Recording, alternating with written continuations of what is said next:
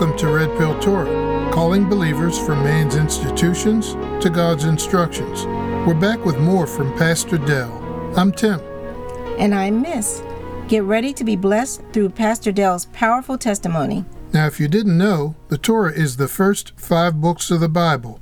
Understanding and believing the Torah gives context to the rest of the Bible. First time listeners can look us up on the web. Search for Red Pill Torah that's R E D P I L L space T O R A H, or reach out by email. Our address is redpilltorah at gmail.com. We love to hear from you. And don't forget to like, share, and subscribe to our podcast. Shalom to our friends in Ohio and Australia. Now, let's get back to Pastor Del's story. Tim, roll the tape. Okay, we're back with more from Pastor Del and uh, Pastor Del, I think last time you were talking, you left off talking about the mikveh and um, how you found the baptismal pool in your space, and as you did the uh, modifications and so forth to the space that you were in at the time, and um, how you began to realize and your eyes began to open to the Hebrew roots of the faith. Is that right? That's right. That's okay. correct. So uh, as your eyes begin to open, um, I'm curious about what you did next, and really intrigued at the uh, fact that a pastor, and I don't mean this as a criticism, but that a, a Christian pastor would would ask those types of questions uh, about our faith, and would show that type of transparency and openness to what the Father would have to say. So I'd, I'd really like to learn more about how you experienced that. Well, by that time, um, I have been doing as much study as I could independently. I had actually acquired a uh, few pieces of um, Jewish literature because of the Messianic congregation that came to um, become a part of our congregation. One of the conditions that we had during that season of our ministry, when all of these churches, our ministry showed up to connect with us, we created like on the fly what we call partner ministries. And so a part of creating that partnership, what we said, we didn't want to collect rent from anybody. We, I, I just knew that that wasn't what this was about. We wanted to build relationships. But in order to do that, we needed to have a better understanding of where these ministries, where these churches were coming from. So myself and a few members of our lead team, we went to visit and to just participate in the live services where wherever these ministries were already existing before they formally fully made their transition to become a part of our our uh, umbrella ministry. When we went to the Messianic church, I'd never been to a Messianic ministry. I had heard the terminology, but I didn't really know what to expect. I was I was very moved by the things that I could start to put together that they were doing that corresponded with things that I had learned and studied in scripture. Mm-hmm. They invited me to one of their Bible studies and I was done after that. When I went to their Bible studies and they started to break down words and passages in scripture, because um, so for me, what you have to understand, I've been chasing the. I want to know the truth about the Word of God. Period. I don't care where it leads me. I simply have this great desire to know the truth. And when they started to break down basic scripture passages, you know, from Genesis, you know, to some of the Gospels, my I was just that it just uh overwhelmed my appetite. So by the time I'm now having this conversation with the rabbi uh who shows up, he invited me to come to a formal uh what they were calling their Torah classes. And I thought I had already been exposed to the, you know, to get a taste with some of the literature I had been given, some of the, a few of the Bible study classes I had attended. But this rabbi totally blew me away. He he had an interesting story himself. He was white. He did not know that he had a Jewish heritage until he was 30 plus years old. He had decided to to turn away from his Christian faith that he was raised in. And he was somewhat agnostic by the time he found out that he actually had Jewish heritage. His mother was Jewish. That caused him to start to dig into his own background, and he discovered his newfound faith as a Jewish son who believed in Jesus Christ as Messiah. His path took him to a place where he was formally, um, and I'm not sure if I'm even using the correct term, but he was formally ordained by a Orthodox, by a Jewish rabbi who was not messianic, but affirmed that he that he was a Jew but he he believed in his testimony and his transformation so much so that he was willing to stake his reputation and ordained him as a true formal Jewish rabbi. And from what I understand at least in our region that just never happens. And so when I knew that he was a real rabbi ordained if you will and he was teaching scriptures with this profundity, this depth, this this this uh, clarity of of understanding. I man, I I didn't miss a class. You know, I was we were having weekly study classes. He interest, introduced me to the, uh, you know, to the uh, the prayer uh, tradition, the daily prayer tradition. I you know started garn, uh, adorning myself with the the seat seats, and I have you know the um, uh, uh, the prayer garments, all that, all of those things. You know, became uh, for me real utensils to see my faith in in in uh, uh, practical uh, terms, even just the you know the daily prayers when you start to break them down and you see the application to what you're doing on a day to day basis. All, you know those are things, those are tools, those are utensils you don't have within a, a standard Protestant faith, and so I was very attracted to this. And it didn't take long. I was into this for about a year and a half before I started to slowly share some of these truisms with our congregation. And um, you know, I had a, an opportunity about a year uh, after I've been studying for almost two years to go to Israel.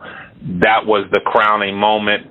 And when I came back, I was committed to co-opting my teaching, whatever we're teaching, with understanding the background, the Hebraic roots, and the foundation of, of what the Word of God is settled upon. And so now, I mean, I can thankfully say my congreg- our congregation didn't turn me out. They didn't fire me. They didn't walk away from me. You know, we don't still have all those components anymore of of the ministry. You know uh, that we had um, um, previously, but I think all of those things were seasonal, just to get us to where we are present day. And so uh, we are now known as a teaching church. We've totally changed the name of the ministry, the whole focus of the ministry. We are now the House Worship Center, THWC, four components, teach, help, worship, connect, and any one of our members will tell you that they fully embrace the understanding that our Christian uh, faith is embedded in the Hebraic roots. Oh, that's that's amazing. Thank you for sharing that story. Um, regarding the documents that you received, um, did you start learning Hebrew again, or? Uh, yes, it, yes. Now I'm nowhere near, you know, uh, proficient, um, but uh, the the um, the last rabbi. So I haven't I haven't when we um, our last physical move from our, our location where we have the synagogue, uh, that property was sold. Uh, we sold that property and we we moved on. The rabbi and his congregation went back to the to the north. Uh, so I I'm not in those um, study classes on a regular basis uh, anymore. But you know I've taken in as much as I can and I continue to uh, uh, to self learn uh, in in respect to. Um, the the uh, uh, the Jewish uh, language and the Hebraic language and the alphabet and what have you. Uh, and so I'm not fluent enough to, uh, to at a point yet where I can fully read uh, independently on my own. Well, uh, if I might ask a question, Pastor Phillips. Um, so it seems like you're pretty well connected in the in the circles of ministry, if you will. How do your how, how do your peers take this transformation? Um, how you received as as that went? I got to tell you, I had some looks the first time I ever showed up in seat seats. Um, you know, everybody wanted to know what was that, what was that, and of course, I just used it for what you know. One of the purposes is is it is intentional to identify who, that you know you have a connection with uh, uh, Yeshua. So I would just use it as a moment to share and to teach. Um, I I started to don the uh, uh, the garments with my regular preaching uh, garb, and so wherever I went to preach, people knew that's what they were going that's what they were going to see you know uh so and all of that during that you know season uh that was that went on for several years and i had some you know, I, I guess I never had anybody say anything to my face, anything disrespectful, but I, I, I'm certain, you know, that it raised some uh, questions that might have been whispered, uh, you know, behind the scenes. But people knew that that's where uh, that was my stance. Uh, during that period, I became um, actually be, was uh, asked to be the president of the of our local minister alliance, and so uh, you know, um, for me, uh, it it. Uh, it just was a part of my journey. And and I think you know I didn't try to push this on anybody else. And I certainly didn't make anyone think that you know uh, that I had something greater or better than what they had. I just want you know wanted to uh, have a liberty to express my um, uh, my understanding, you know, about the scriptures, and and it and people still invited me to come and to speak and and what have you, and still have the opportunity to lead. I wonder if um, your approach and uh, perhaps not treating them as if, hey, I've got something better than you, or you know, now I'm more saved than you are.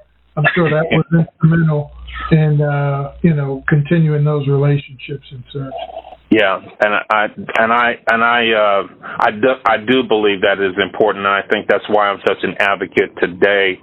You know, just to make sure that uh, as we are even reaching out to, especially to members in the African American community, that you know we're not asking them to throw away their their their uh, faith or the foundations of what has brought them to their faith, but simply, you know, giving them the opportunity to have their appetite uh, attracted to something that will even help that will help them to understand uh, more about their faith. Um, I have a question uh, regarding the appointed times. Um, what does your congregation feel about that? It's, it's very something very different than what we do in the church as as normal, I guess we say. Yes. So are you talking about like even the day we the uh, uh, worshiping on Sunday versus the Sabbath? Yes, that or like the holidays uh, that the, we just, and and, and, and the feast days, right? So um, that perhaps might have been where we. Um, you know, it, it was a little more challenging uh, than than just starting uh, to introduce it into our Bible studies. So we had co-services with our um, messianic ministry. Uh, a couple times we had the opportunity to uh, share to do the Passover. What was interesting before they came, because of you know my the the original introduction uh, to to the Hebraic uh, that was given to me by the elder, Elder Bishop um, uh, Kelly. I tried myself um, to to lead a seder uh, before I even had any of the rabbis present because I just I when I learned that there was the connection that what was really happening in Scripture where Jesus was breaking the bread and whatever this and we called that the Last Supper you know, the, it was really the precursor, you know, preparation for the next day, Passover, that was going to be celebrated. So I wanted to introduce that to our congregation. So I tried to do a Seder on my own during a Good Friday celebration. And, you know, it, uh, I wasn't, uh, you know, as knowledgeable as I really needed to be. So I, you know, stumbled a little bit with that. And then the people were like, yeah, what does that really have to do with, you know, Judas and the 30 pieces of silver, which is, you know, more of the Protestant focus towards that. But they had, it had happened, uh, before. So when our Messianic congregation came for a couple of years, we were fully in, you know, uh, um, we fully, uh, you know, jumped in with them and had the full fledged Seder with the slaughtered lamb and all of that stuff, you know, there on site, um, you know, in what was the formal Jewish synagogue. So and uh, we had a lot of our folks that responded, and we had some that didn't. We had a Torah service uh, one on one occasion, where and so the my the rabbi that taught me, he was very he he had a, a strong Orthodox slant, even though he believed in Messiah. He had a very strong strong Orthodox slant. Mm-hmm. So when they had Torah service, uh, women would have to sit on one side, men would have to sit on another side, and we had the divider down the middle, and so our folks, when they came to participate, they were like, "What is that?" You know, we're not accustomed to having to be separated from our families." So, so there were some disruptions there, but you know, at the end of the day, uh, they started to just understand that these were byproducts that were part of the foundation of our faith. When we start to talk about whether we could move our worship service from, you know, from uh, Sundays to the Sabbath, the rabbi and I actually talked about it. He felt that at some point I would be able to have dual services. We started, we took a stab at that a couple of times. We haven't had the success, you know, that I would uh, would have liked to have had uh, with that end, but it doesn't mean it's you know not not an opportunity that's uh, uh, unavailable to us uh, in the future. So, I uh, personally. You know, I don't feel, and I think I kind of shared this at the conference, I don't feel it's my mission to try to correct the whole Sunday observance thing independently, you know, for everybody on a national scale. I teach the Sabbath. They they are very aware that the Sabbath is the actual uh, uh, hallowed day that that uh, uh, uh, that God has given us you know, and but they also know why or how we got on this Sunday, you know, so that you know don't get overwhelmed, over, you know, excited that this is you know some special, uh, you know, holy day. It's what we do out of tradition, and they and they understand that.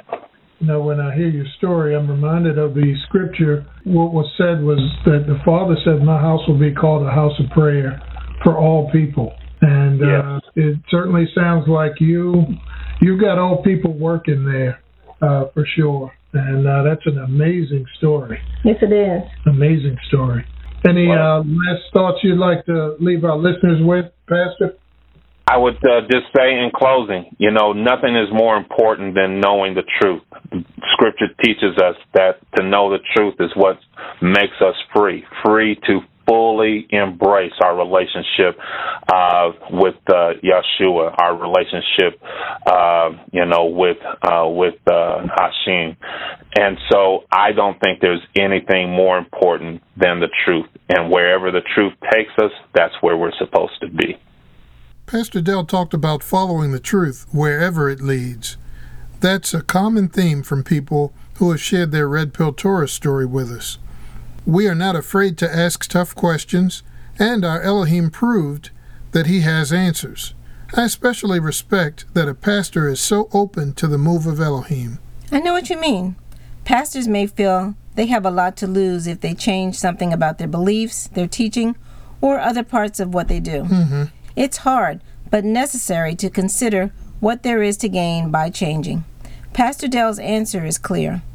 What would you do if you discovered that the way you live your life or some of your beliefs were out of line with God's instructions. Or even if, like Pastor Del, you discover there is more you need to know about your walk with the Father. Would you take the blue pill and hold on tightly to traditions? Or would you take the red pill, like Pastor Del did, and learn and share what the Father gives to you for the edification of His body? Only you can answer that question None of us knows all that we need to know. If you're a leader in the body of Messiah, run to the center of wherever he directs you. Follow him and be willing to embrace the truth that He reveals to you. Well, that's it for today's podcast. Please listen to Pastor Del's wisdom again and share it with your clergy, family, and friends. And thank you for spending 15 or so minutes with us at Red Pill Torah, where You can handle the truth.